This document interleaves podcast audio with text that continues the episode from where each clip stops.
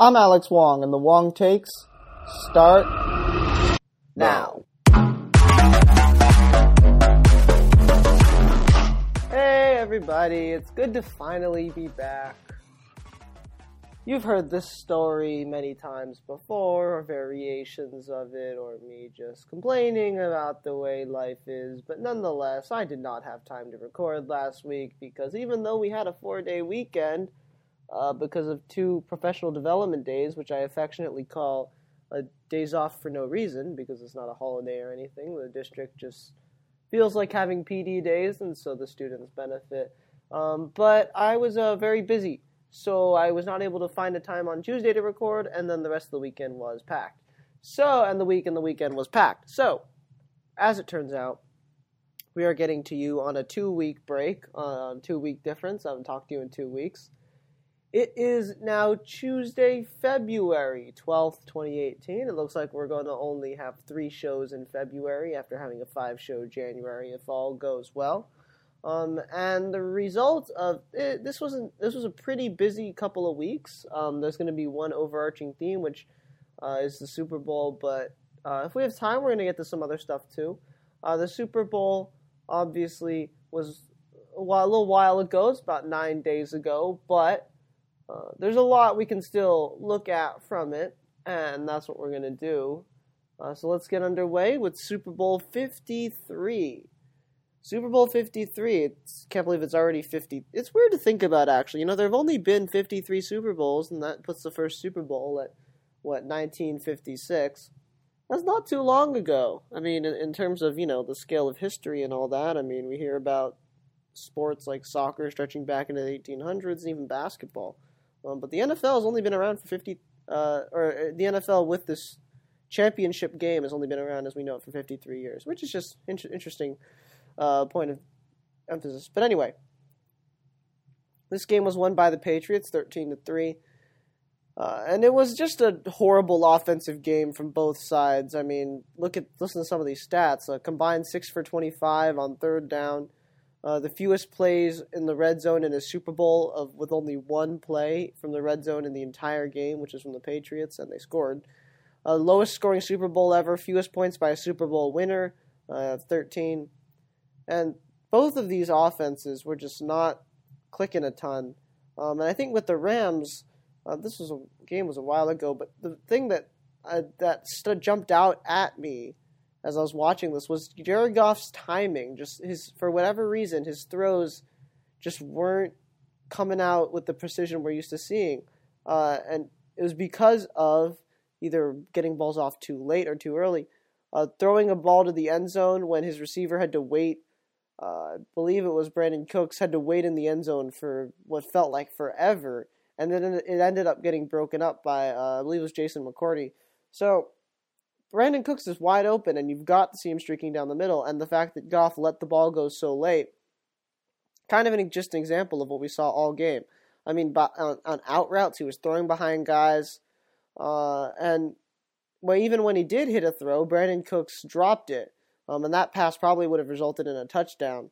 So they just couldn't string a series of passes together, and that's why they never was they were never able to put down march down the field or even get in the end zone at all.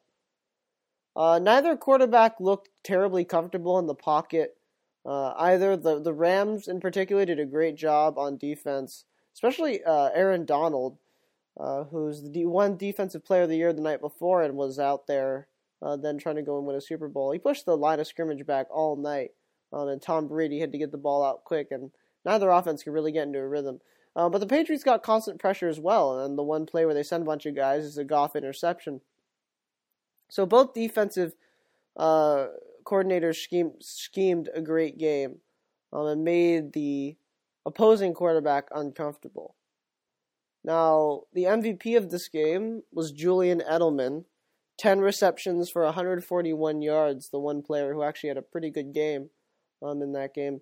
And he was he's he's been for the Patriots one of the best at working the middle of the field, running running out of the slot, running those little quick slants, finding spaces in the middle, um, and moving with when the quarterback is moving uh, to try to expose the gaps in the defense. And I know it's a cliche, but it, it's easier said than done. I mean, if it was easy to do, more teams would do it.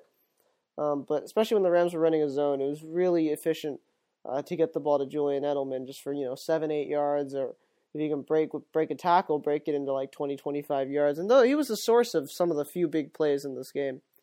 Uh, what is interesting though is that he he did have to miss the first four games because of a PED suspension. It's interesting that that's a point that just never really got addressed. I mean, it helps that Julian is one of the you know good guys in the league, and he hasn't really had any major controversies up until this point. But still, it's interesting that that point I never really heard it being made while he was going off, and then during the, when people were talking about uh, him and his legacy and his MVPs after and things like that. I just uh, thought that was worth pointing out. And it's interesting too that he's also getting up there in age. I mean, he's 32 years old, which for an NFL player is not super young. Uh, so he's got, I think he's got a few good years left in him. Um, but it already seems like he's been around forever, you know. And Gronk, Rob Gronkowski, for all of his faults this year and all of his injuries and all of the off the field stuff, you know, surrounding him, he came through in the end of the Super Bowl when he was necessary, especially on the go ahead drive that put them up 10 to 3 in the fourth quarter. It was just about getting Gronk uh, on ma- on match mismatches where he could exploit uh, linebacker or whoever two plays in particular, the delayed wheel route. Then I, when I saw that unfolding, I was like, "Oh, it's a wheel route!" And then Brady, Brady lofts it over the defender's head and right into the breadbasket. It's like that's a perfect play for them. Um, and then also the big chunk play, which was, you know, I made this comment when I was watching the game. It was like, okay, so you're just gonna say you did they just send Gronk on a streak basically, which is uh something they've done before, but you can't do it too often with all the physical toll uh, his body's been through and everything. But I knew that when you put Gronk on the outside, like they did with the wheel route and then the throw down the sideline that put them at, I think, the two yard line that caused them to run their only play in the end zone. That was a James White rushing touchdown. Uh, Gronk has a big effect when he's spread out and he's got man coverage. Because when you don't have this necessarily that over the top guy, or even when you do, um, and Gronk's got a running start, he can really use his physicality to, to beat you um, and high point the ball. Because at the end of the day, he's still a physical specimen, no matter how many you know parts are hanging off of his body and how uh, injured he gets, he's still a guy that can out physical you any any day of the week. And for Gronk, uh, if he does decide to go out to retire after this season, it's been a really nice career for Gronk, and he's kind of I don't know about if revolutionized is the right word, but he was the what the computer generated perfect tight end would look like. I mean, he's big, he's quick, uh, not only as far as pure speed, but as far as making cuts. Um, he was put in with the right quarterback, a uh, quarterback who's methodical, who can uh, put throws where he needs to. And it's too bad that his career ended up getting hampered by injuries because imagine what could have come if we got, you know, prime Gronk from say, three or four years ago for another five, six, seven years, um, it would have been something to behold. So uh, I wouldn't. I would to- if I were Gronk. Uh, I mean, I don't know how much he loves the sport of football and he loves the pounding he's taking, um, but I would probably walk away just because. Look, you don't want to jeopardize the rest of your life over a couple more years uh, of playing football, and you've already won multiple championships you've already experienced pretty much all there is to experience. I mean, a bunch of Pro Bowls, all NFL, all pro teams, and and the like. So, yeah, I don't think there's much left for Gronk to achieve, and I think he'll he'll retire. Um, but it's been a wonderful career for the big man. Now for the Rams, uh, on the Rams side of the ball, we're wondering where was Todd Gurley because I thought I said two weeks ago that Todd Gurley's probably going to ha- share have the same amount of touches uh, as C.J. Anderson. But Todd Gurley was basically shut down uh, in this game. They did not go with him at all. Uh, he had only 35 yards rushing, um, which is crazy. Uh, I think it was 10 rushes. It's crazy because you have to use who got you there at the end of the day. I mean, all the indications leading up to this and even after the Super Bowl, where that Todd Gurley was okay. He was excited to play in the Super Bowl. I mean, he's back home in Georgia because uh, he played football in Georgia and he's in Atlanta for the Super Bowl. I mean, everything indicated that he was good to go, and they ran it to him 10 times. I mean, what are you doing if you're the Rams? Especially, I mean, I can get it if, like, CJ Anderson's going off or whatever, but once you realize that, look, we've scored three points at the half, we've scored three points after three quarters, uh, and Todd Gurley had a big run that was called back by a hold. I mean, what are you doing not going with Todd Gurley? I don't know what Sean McVay was thinking there. Because also, I mean, you're not supposed to let anything back in the Super Bowl, even if he was 80%.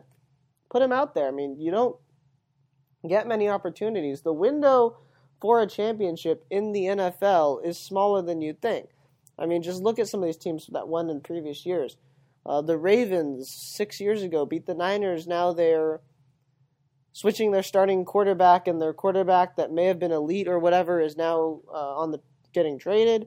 Uh, let's see, the Carolina Panthers when Cam Newton got them to Super Bowl 50, it was like, all right, this is a young team, they've got talent to come, but they really struggled this year, and they're not even close to getting back. So the window is so small that you can't let you can't restrict yourself and your full potential if you're in that position.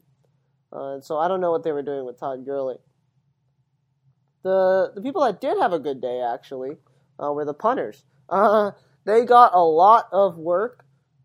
Two of the best punters uh, that we have out there, Ryan Allen and Johnny Hekker, and especially Johnny Hekker. I mean, he had a 70 yard punt it's not too often that a punt makes you uh, stand up and cheer, but I was just watching the game with you know people, and I saw that, and I like stood up. I was like, wait a minute, did that ball just go as far as I thought it went? Doinked at the 50, went to the 40, to the 30, 30, and it just settled down at the 30 yard line. It's like, wait a minute, hang on. Um, but I think at the end of the day, what this teaches us is that despite all of the offense and all of the firepower and the Chiefs and the Rams and the Saints and all of these explosions, it's still the most important thing in professional football is controlling field position. If you can put your opponents it's a probabilistic thing. If you can put your opponents back at the 10 or the 15 every possession, they're much less likely, first of all, to score than if they started at the 25. But more importantly, if you get a quick stop, you put yourself in basically automatic field goal range. So the football is still a field position game, and that was really shown in the Super Bowl. Now, a lot of people are saying that this was like you know the worst game ever, uh, et cetera, et cetera, et cetera. I don't actually think this was a horrible game. I mean, unpopular opinion, but I know that there wasn't much offense, but we saw great defensive play all game. If if you're a defensive minded person, um, that really must have uh, met your fancy. But I think more importantly is this was just hard nosed football. Uh, there wasn't a time because some of the endings you hate the most are the ones where there is a big blown call, like obviously the NFC Championship game, or some big mistake uh, that you know some person is going to have to live with for the rest of your life their their life. We didn't see any of that. There wasn't a single moment you can point to and say this cost the Rams the game. Um, and there wasn't a single call you could point to that said this call cost the Rams the game. Uh, the fact that it was just football. I mean, I think, and that was the only discussion after this game means that it wasn't a terrible game, and, I, that might be a little optimistic, maybe because uh, one of the people I was watching the football game with was a linebacker, and so he really liked all the defense, and he was also a Patriots fan. Um, but I, I, have a pretty optimistic view about this game, and plus, if you take into consideration the way the league's going, I mean, we're not going to see too many games like this, so you might as well cherish uh, each each one you get. Now, I think we will see. Now, despite all the things I said about Super Bowl windows being small and everything, I think the Rams will be back here um, especially because a fully healthy Gurley would make a huge difference, especially come playoff time. Um, and also, I mean, as much as the Rams window is closing, so is every other team, like the Saints and uh, Kansas City with losing Kareem Hunt um, and ha- feeling that for a full season. Um, plus, Sean McVay is super young, so that that culture is going to stay there, uh, even if it's been pushed back a little bit with this Super Bowl loss, but I think we will see the Rams back in the Super Bowl at some point. Meanwhile, Brady and Belichick win their sixth Super Bowl together, and I don't think we're going to see a run like this again because not only did they win six championships, okay, so you take a look at like Michael Jordan in the 90s, right? He won six championships in eight years, which is remarkable just because of how long the NBA playoffs are, but uh, and he took two years off in between. So essentially, he, he won the championship six years in a row where he was playing, uh, which is crazy. But I think the crazy, I think this run by Brady and Belichick is even crazier because their wins, their Super Bowl wins, their most recent one and their first one are 17 years apart, 29 or maybe 18, 2019 and 2001, I believe. Um, and that's a longer run than most players' careers. I mean, there aren't too many players now. Tom Brady is a quarterback, granted, um, and they don't really get hit much anymore. But still, uh, that's remarkable to have that level of excellence for that period of time, and that's really something to step back. They've been doing this for almost two decades, and given how long Tom Brady wants to play and the rules with quarterbacks and everything, I wouldn't be surprised if he's still doing this three years later um, and make it 20 years in, in the NFL. And also Brady and Belichick, I don't think they're going anywhere because they like they really like to play with the chip on their shoulder. And they play up any chip on their shoulder they can possibly think of. And so as Brady gets, you know, into his mid 40s and and the, the calls of is Brady losing it start to actually become legitimate um, and, and start to show themselves on the field and the Patriots don't win 11 games or don't win the AFC East or uh, you know whatever that that's only going to emphasize that chip. Um, and I, I, don't think that they're going to have a, sad death. You know I think I think to some extent they might win another Super Bowl and it might be the one Brady goes out on. Um, but to paraphrase what or to say what Tom Brady decided to chant instead of Bill Belichick's no days off from two years ago. He said, We're still here. So, they're still here. Uh, now that the football is done, a couple of side notes from the Super Bowl. Uh, best commercials. Sorry, excuse me, I was sick this week, so I might be coughing a little bit. Best commercials. I was actually okay. So, as we know, the commercials as a whole were not super good. I mean, we saw some good ones here and there, but as as a whole, they were not super enticing. There wasn't anything super ambitious or whatnot, with the exception of maybe one we'll get to in a little bit. But I really liked the first Bud Light ad, where they had the corn syrup barrel, and then they would say, "That's not for us. That's for Miller Lite," or whatever. When I was watching that, other people were just like, "Oh, that's a good, that's a good diss." I don't know. I just I just thought that was particularly funny. However, they beat that joke into the ground, running like three different commercials on it. I kind of thought that that that kind of hurt the messaging. I think they maybe should have saved the syrup one for the fourth quarter. Um, but the ambitious one was the Bud Light Game of Thrones clash, which I didn't really get, but okay. Also, the Budweiser Wind ad was also neat. Uh, Budweiser's kind of not not to be confused with their Bud Light branch, but Budweiser as the regular beer company is often are I appreciate minimalistic commercials where you can make a message with a small point. And I thought the whole cinematography of starting with the with the Clyde, the recognizable Clydesdales and zooming out and you see the first turbine and then you see the second turbine, you see all the other turbines. I thought that was really effective. Um, and that's the whole force for good message that really came through and resonated with me. Uh, those are those were my picks for favorite commercials. Let me know what your favorite commercials are, what you guys look for in a commercial. Um, but uh, that's that's what I think because my fav- my ideal commercial is very simple, but with a very clear message. And I think that's every commercial now with the whole minimalism uh, trend and everything. I could talk about this forever. But also, another side note from, from the Super Bowl, the halftime show. Um, my opinion, less Maroon 5, more Travis Scott and Big Boi. Uh, because, I mean, Maroon 5 is going to appease everyone, but that's not fun. And there was a whole s- sweet victory tease that never ended up happening, which is really disappointing because we wanted to see some memes. But who other than Adam Levine thought Adam Levine stripping was a good idea? Uh, him just taking off more clothes as the songs went on to reveal his, uh, shall I say, chiseled chest and all of his tattoos. I mean, I don't think it was controversial. I mean, I don't think it was like, oh, there's a you know double standard with him and Janet Jackson's boob. I, I don't I don't necessarily buy into all that controversy. I just think it was unappetizing or like unnecessary. I mean, Adam Levine's getting up there too, um, and I'm here for the music, not this stripping or anything. I, I just didn't really get it. Maybe he decided to do that on the spot. I, if he did, I mean, good for him. Like he's got a good bod, but like, really, I don't know. That's just my opinion about that. Um, but that's why you're listening to the podcast. So uh, I ought to give it.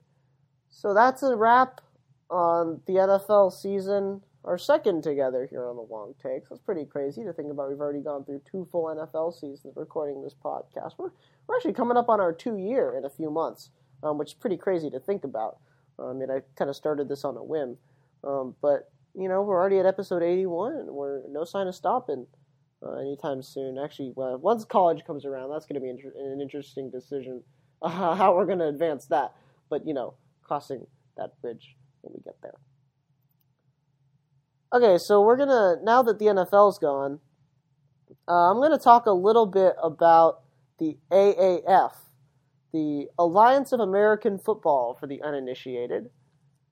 It is a brand new football league founded by Charlie Ebersol, son of Dick Ebersol, one of the executives at NBC Sports. And uh, uh, the young younger Ebersol was the guy who made the uh, "This Is the XFL" documentary that I believe I talked about on the podcast like a year and a half ago. Um, but uh, and he founded it in addition, I think, with Bill Polian, the uh, ex Colts GM.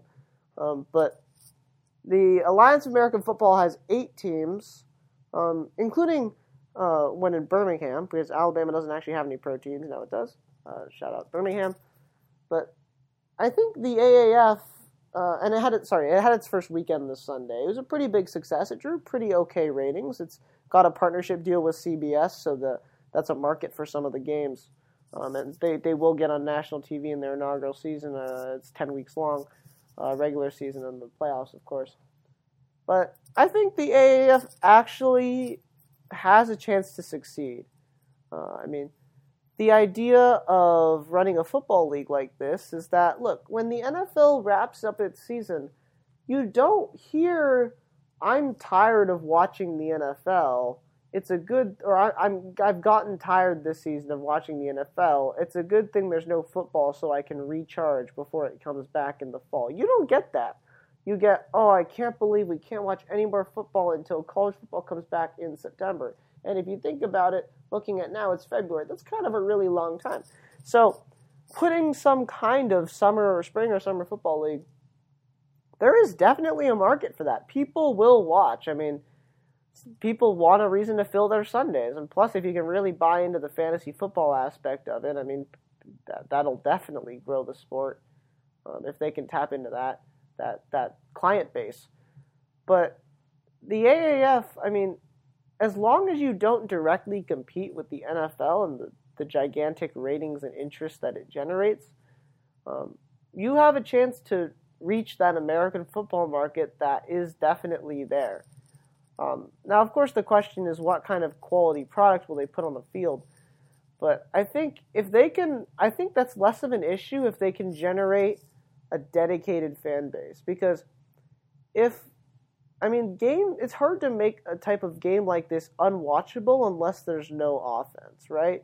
I mean, people still watch the Arena Football League for a super long time, even though the play wasn't still as high. And although that league is fading now, but that's kind of a whole different sport.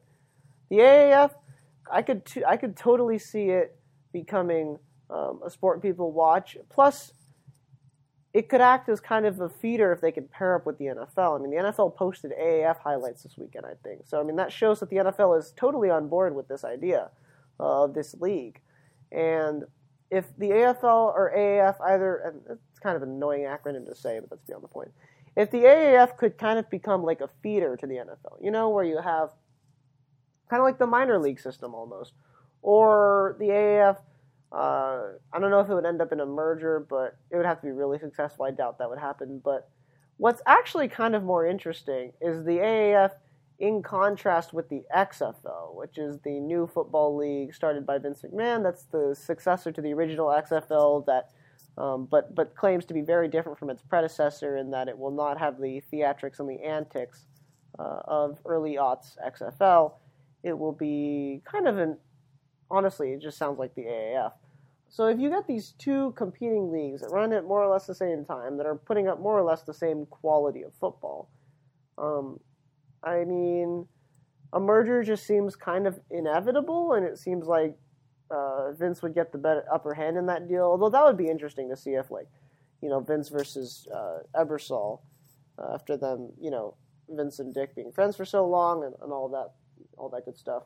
Uh, that that'd just be a so that's a soap opera waiting to happen. But nonetheless, I mean, there's there's definitely I guess the point I'm trying to say is there's definitely a place for these styles of football leagues, and as, as long as you can get fans that are dedicated to a certain team, if you could build a market like baseball is, where it's not necessarily super popular popular nationally, but it still has a strong, consistent, loyal local fan base. That's that's all you need really, because then those franchises aren't going to fold, and you might generate national interest occasionally, and the league's only going to grow.